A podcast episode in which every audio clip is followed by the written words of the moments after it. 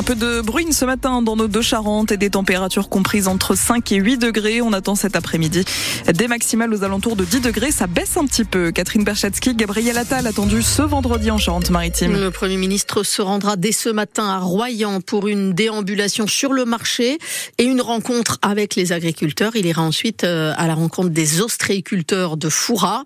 Puis Gabriel Attal devrait passer par la commune de Loumeau près de La Rochelle où il pourrait parler logement au cœur du nouveau éco quartier. Gabriel Attal qui terminera sa visite en Charente-Maritime par un détour à Cranchaban, commune sinistrée par le séisme du 16 juin. Le maire Laurent Renault lui avait d'ailleurs lancé une invitation mi-janvier pour venir constater l'étendue des dégâts et rencontrer les habitants sinistrés privés de leur logement. Demain, c'est l'ouverture du Salon de l'agriculture à Paris. Une ouverture dans un contexte plus que tendu avec le monde agricole. Hier encore, des opérations coup de poing ont été organisées par euh, les syndicats agricoles pour maintenir la pression sur l'exécutif en Charente. La FNSEA et les jeunes agriculteurs se sont rendus dans une dizaine de supermarchés aux quatre coins du département. Ils sont allés contrôler l'origine des produits alimentaires et notamment les rayons viande de la grande distribution. Résultat, très peu de produits français, Pierre Marsat. Produits importés, on ne sait pas d'où ça vient. Les étiquettes rouges sont beaucoup plus nombreuses que les vertes à être apposées sur les barquettes de viande. Le constat est flagrant pour Romain, jeune agriculteur. Comme la choucroute, poitrine de porc origine UE, la viande de porc, bon ça on ne sait pas quel morceau c'est, origine UE. C'est bien le constat fait par les organisations agricoles, c'est écrit en tout petit sur les étiquettes et on n'a pas le temps de les lire. Christophe Barbary est viticulteur FNSEA à Saint-Genis-d'Irsac. C'est très compliqué de voir d'où vient l'origine exacte. Enfin, on n'est pas habitué à faire les courses, on ne fait pas attention nous non plus euh, aux étiquettes on se rend compte qu'on met du temps, qu'on fait les courses, c'est tellement rapide qu'on ne regarde pas foncièrement les étiquettes. Les consommateurs semblent de plus en plus sensibilisés à l'information qui accompagne l'origine de ce qu'ils achètent, mais les produits pas français, c'est moins cher. Jocelyne et Jean-Paul, qui habitent Rouillac, ont pris l'habitude de déchiffrer les étiquettes. Je regarde en principe, oui. Je suis un tien agriculteur, alors donc euh, j'essaie de respecter, mais c'est pas tout le temps évident. il y a des trucs euh, comme si on veut manger des avocats, on est obligé de prendre des produits qui arrivent de l'extérieur. Si l'immense majorité des produits alimentaires vendus dans les hypermarchés à bas prix ne sont pas d'origine française, il faut reconnaître que les grandes surfaces savent que c'est un argument de vente. Il y a maintenant des bacs réservés à des viandes 100% françaises avec parfois le nom et la localisation du producteur. Et demain, Emmanuel Macron est attendu de pied ferme au Salon de l'Agriculture, le président qui a prévu un grand débat avec l'ensemble des acteurs du monde agricole, agriculteurs, industriels, grande distribution et ONG. L'objectif est esquisser l'avenir de la filière, mais ce sera sans les soulèvements de la terre. Le collectif à l'origine de la contestation des bassines en Deux-Sèvres, le président de la FNSEA, premier syndicat agricole, en faisait une condition sine qua non pour s'asseoir autour de la table.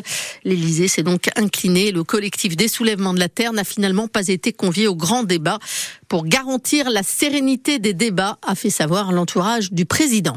La tempête Louis a frappé la Charente-Maritime hier. Une pointe de 127 km heure a été enregistrée à Saint-Clément-des-Baleines sur l'île de Ré. Quelques dégâts ont été occasionnés sur son passage. 6700 foyers privés d'électricité au plus fort de la tempête à 14h30, mais à 18h, il restait 2300 clients sans courant, hein, principalement sur euh, l'île d'Oléron. La tempête a aussi fait céder euh, plusieurs toitures. Une quarantaine d'interventions ont été réalisées par euh, les sapeurs-pompiers de la Charente-Maritime, essentiellement pour des bâchages de toitures. On retiendra également des averses de grêle hier soir et dans la nuit dans l'agglomération rochelaise. Dans les Deux-Sèvres, un homme est décédé après avoir été emporté au volant de sa voiture dans une rivière. L'homme s'est engagé sur une voie qui était barrée, d'après le sous-préfet de Partenay.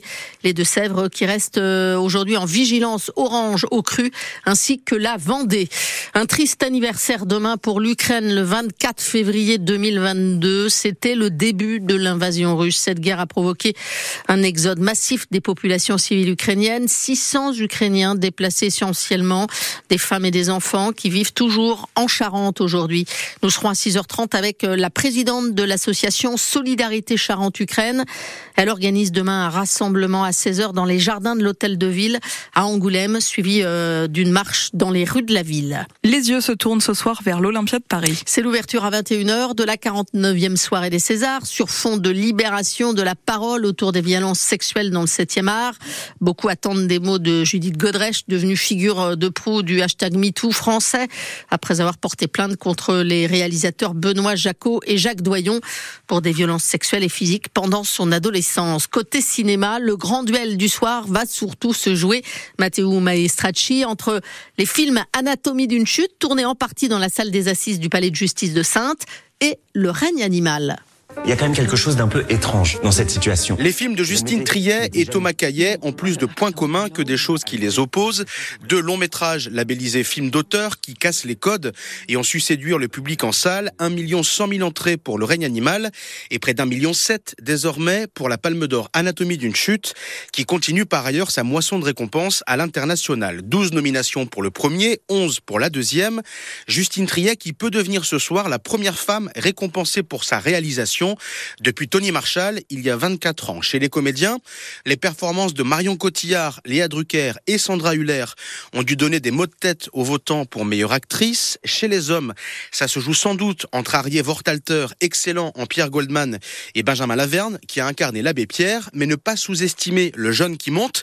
Raphaël Quenard, omniprésent, nommé trois fois ce soir, meilleur acteur dans Yannick, Révélation dans Chien de la Casse et meilleur co-réalisateur d'un court métrage documentaire pour l'acteur. T'as pas de meuf, t'as pas de problème, t'as pas de problème, t'as pas de vie. La cérémonie des Césars ce soir à 21h qui sera retransmise euh, en clair euh, sur Canal+. En rugby, les Charentais reçoivent ce soir Provence Rugby pour la 21e journée de Pro D2. Les Charentais sont 14e euh, du championnat. Provence Rugby, deuxième coup d'envoi du match SA15. Provence Rugby, c'est à 19h30.